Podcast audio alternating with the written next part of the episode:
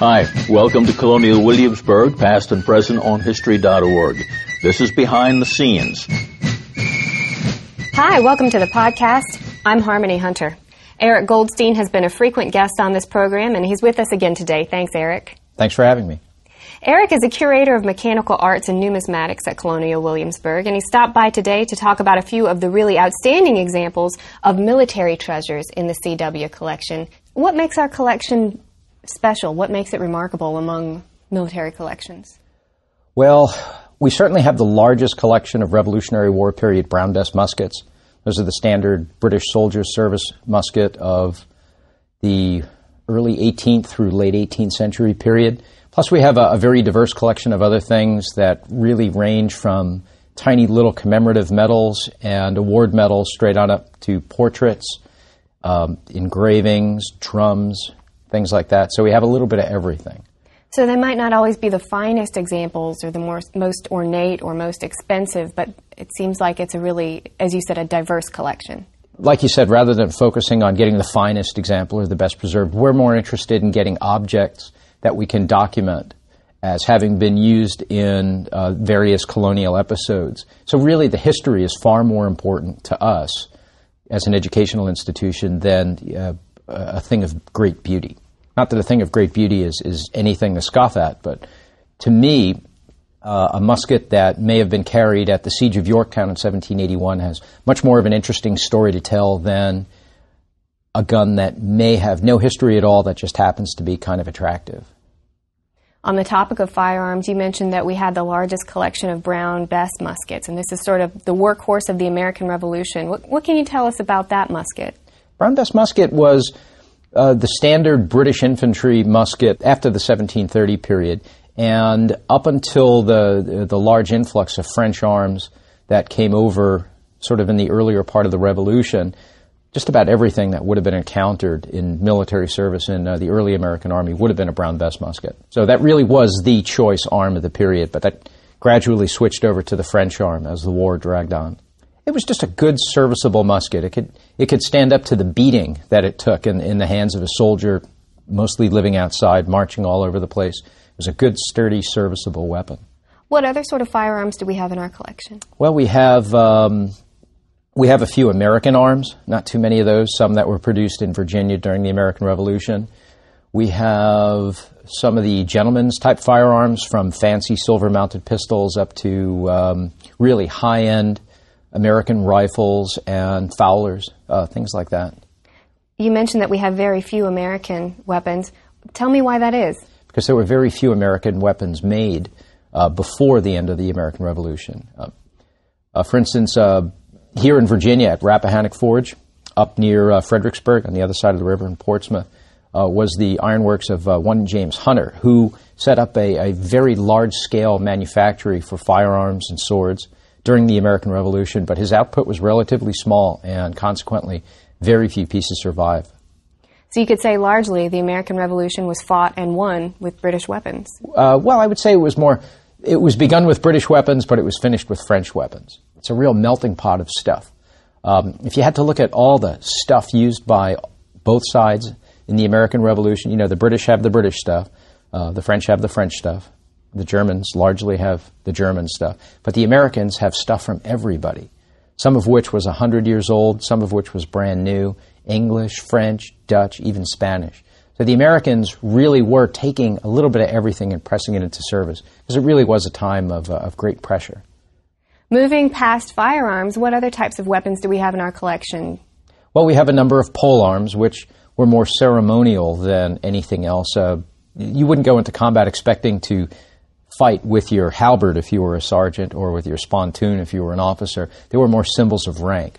Uh, the weapons that really were meant to fight with were swords and bayonets, things like that.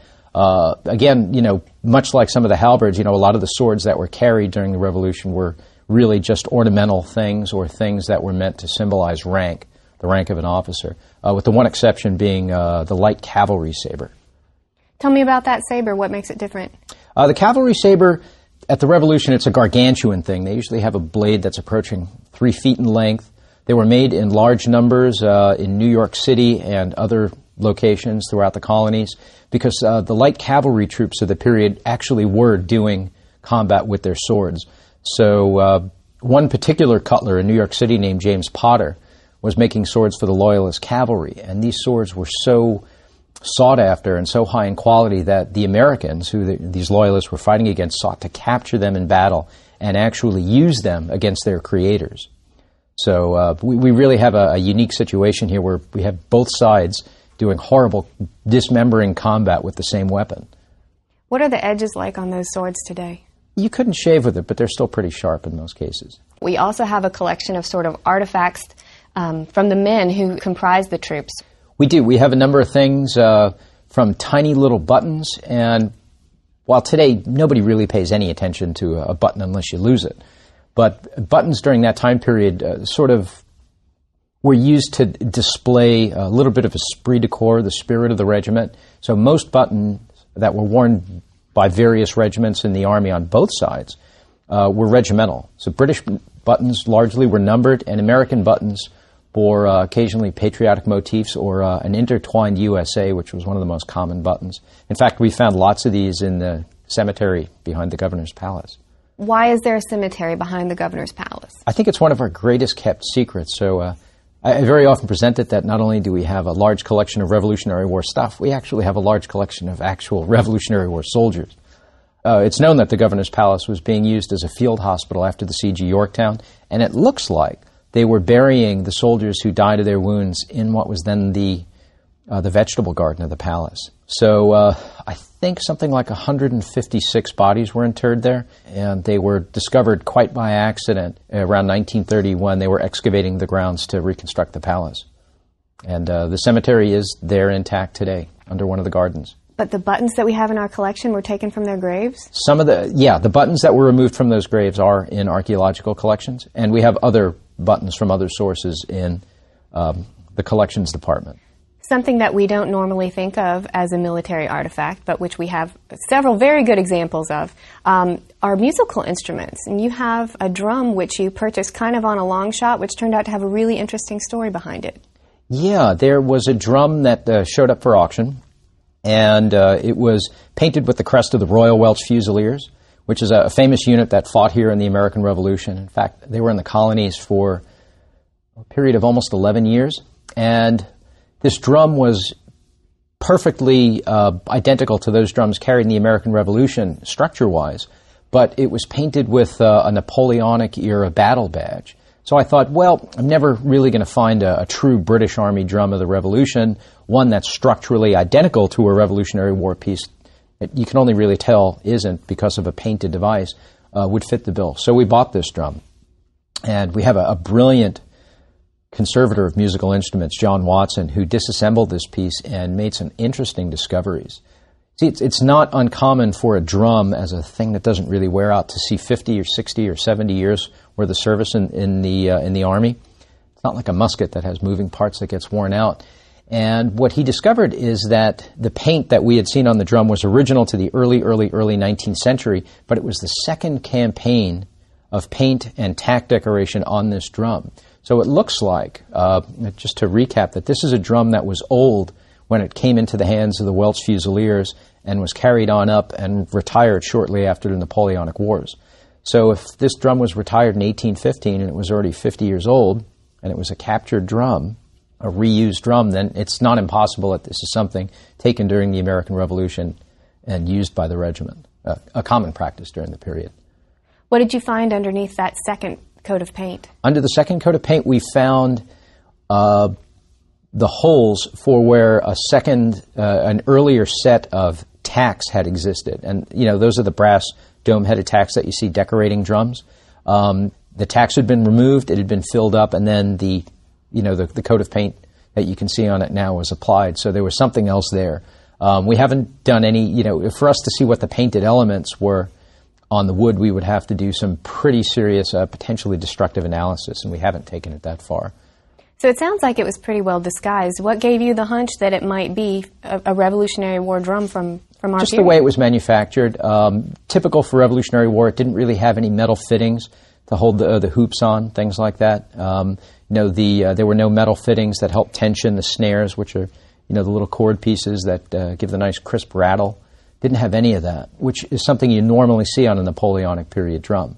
So we kind of thought this was probably an earlier piece. If you're a military enthusiast, what, what are the spots you're going to want to come hit at Colonial Williamsburg, and what are you going to see there? Well, you certainly want to see the governor's palace. You, you have to see the arms display there. That's one. You certainly want to go see the Powder Magazine, which is an original building from 1715 and chock full of firearms and all sorts of accoutrements. You want to go talk to the gunsmiths and the brass founders at the Getty site because not only are they recreating period firearms using period technology, it's also a site that we know uh, was performing extensive gunsmithing services during the Revolutionary War period. Uh, we found lots of gun parts there that date from right around 1775.